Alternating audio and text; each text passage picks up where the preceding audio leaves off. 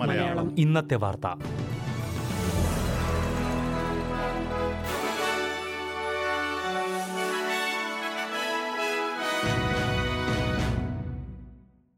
നമസ്കാരം.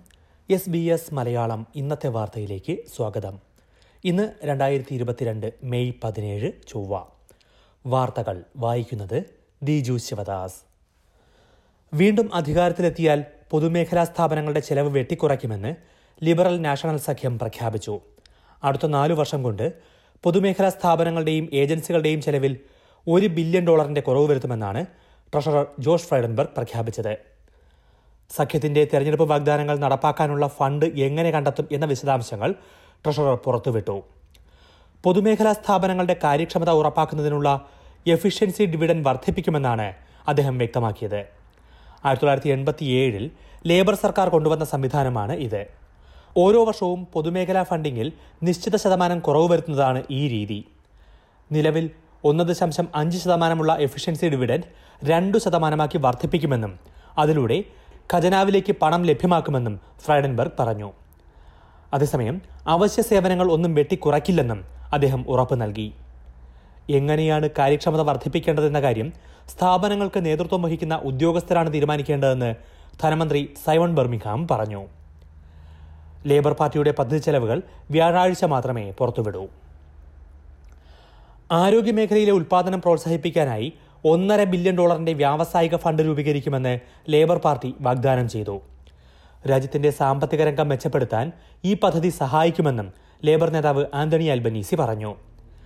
ലേബർ നേരത്തെ പ്രഖ്യാപിച്ച ദേശീയ പുനർനിർമ്മാണ ഫണ്ടിന്റെ ഭാഗമായിട്ടാകും ഇത്. ഓസ്ട്രേലിയയിൽ മരുന്നുകളും വാക്സിനുകളും മെഡിക്കൽ ഉപകരണങ്ങളും കൂടുതൽ ലഭ്യമാക്കാൻ ഇത് സഹായിക്കുമെന്ന് അൽബനീസി പറഞ്ഞു. ലേബർ അധികാരത്തിലെത്തിയാൽ ഉൽപാദന രംഗത്ത് കൂടുതൽ തൊഴിലവസരങ്ങൾ സൃഷ്ടിക്കാൻ നടപടിയെടുക്കുമെന്നും ഇതിലൂടെ സാമ്പത്തിക രംഗം ഊർജിതപ്പെടുത്തുമെന്നുമാണ് അൽബനീസിയുടെ വാഗ്ദാനം. ആരോഗ്യം പ്രതിരോധം ഗതാഗതം പാരമ്പര്യേതര ഊർജം തുടങ്ങിയ മേഖലകളിലെ ഉൽപാദനം വർദ്ധിപ്പിക്കും. അഭയാർത്ഥി വിഷയങ്ങളിൽ സജീവമായ സാമൂഹ്യ പ്രവർത്തകൻ പ്രതിരോധ മന്ത്രി പീറ്റർ ഡറ്റനെ അപകീർത്തിപ്പെടുത്തിയെന്ന കോടതി വിധി അപ്പീൽ കോടതി റദ്ദാക്കി. ഷെയ്ൻ ബസ് എന്ന സാമൂഹ്യ പ്രവർത്തകൻ അഭയാർത്ഥി വിഷയവുമായി ബന്ധപ്പെട്ട് പീറ്റർ ഡറ്റനെതിരെ നടത്തിയ ട്വീറ്റായിരുന്നു വിവാദമായത്.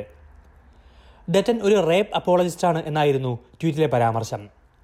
നൌറുവിലെ അഭയാർത്ഥി ക്യാമ്പിൽ കഴിയുന്ന സ്ത്രീകൾ ബലാത്സംഗം ചെയ്യപ്പെട്ടു എന്ന് പരാതി നൽകിയത് ഓസ്ട്രേലിയയിലേക്ക് വരാനുള്ള തന്ത്രത്തിന്റെ ഭാഗമാണ് എന്ന് പീറ്റർ ഡറ്റൻ പറഞ്ഞിരുന്നു.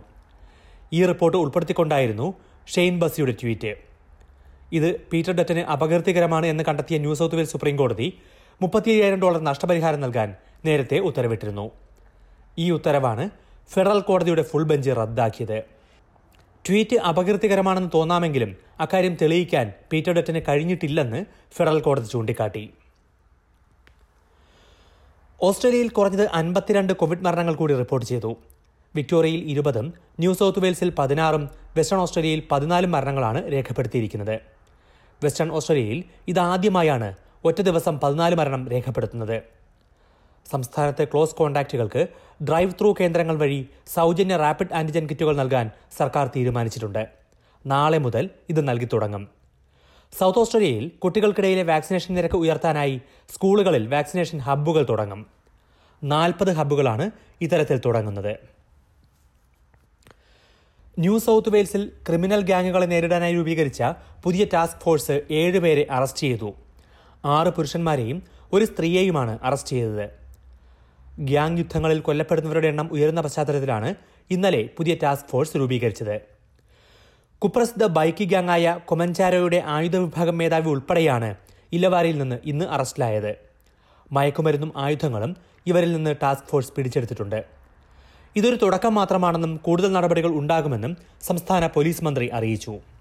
അതിനിടെ മയക്കുമരുന്ന് വിൽപ്പന കേസിൽ ശിക്ഷിക്കപ്പെട്ടിട്ടുള്ളവരുടെ വീടും വാഹനങ്ങളും വാറന്റില്ലാതെ പരിശോധിക്കാൻ പോലീസിന് അധികാരം നൽകുന്ന പുതിയ നിയമം സംസ്ഥാനത്ത് നിലവിൽ വന്നു. പ്രധാന നഗരങ്ങളിലെ നാളത്തെ കാലാവസ്ഥ കൂടി നോക്കാം. സിഡ്നിയിൽ തെളിഞ്ഞ കാലാവസ്ഥ. പ്രതീക്ഷിക്കുന്ന കൂടിയ താപനില ഇരുപത് ഡിഗ്രി സെൽഷ്യസ്. മെൽബണിൽ ഒറ്റപ്പെട്ട മഴ പതിനഞ്ച് ഡിഗ്രി. ബ്രിസ്ബനിൽ അന്തരീക്ഷം ഭാഗികമായി മേഘാവൃതമായിരിക്കും ഇരുപത്തിയാറ് ഡിഗ്രി. പെർത്തിൽ മഴയ്ക്കു സാധ്യത ഇരുപത്തിയൊന്ന് ഡിഗ്രി അഡലേഡിൽ രാവിലെ മഴ പതിനെട്ട് ഡിഗ്രി ഹോബാട്ടിൽ ഒറ്റപ്പെട്ട മഴ പന്ത്രണ്ട് ഡിഗ്രി ക്യാൻബറയിൽ അന്തരീക്ഷം ഭാഗികമായി മേഘാവൃതം പതിനാല് ഡിഗ്രി. ഡാർവിനിൽ തെളിഞ്ഞ കാലാവസ്ഥ പ്രതീക്ഷിക്കുന്ന കൂടിയ താപനില മുപ്പത്തിനാല് degree Celsius. S B S Malayalam ഇന്നത്തെ വാർത്ത ഇവിടെ പൂർണമാകുന്നു. ഇനി അടുത്ത വാർത്താ ബുള്ളറ്റിൻ നാളെ വൈകിട്ട് ആറു മണിക്ക് കേൾക്കാം. ഇന്നത്തെ വാർത്ത വായിച്ചത് Diju Sivadas.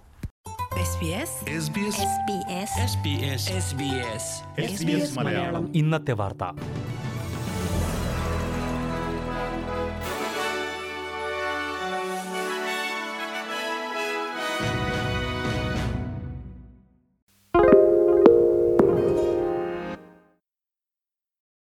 Why do people want to be at work? To feel heard, appreciated, part of something, and to know there's a career path for everyone. Inclusive workplaces are linked to increased innovation, productivity, and employee satisfaction.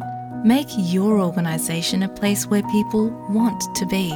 For inclusion and diversity training, visit inclusion-program.com.au.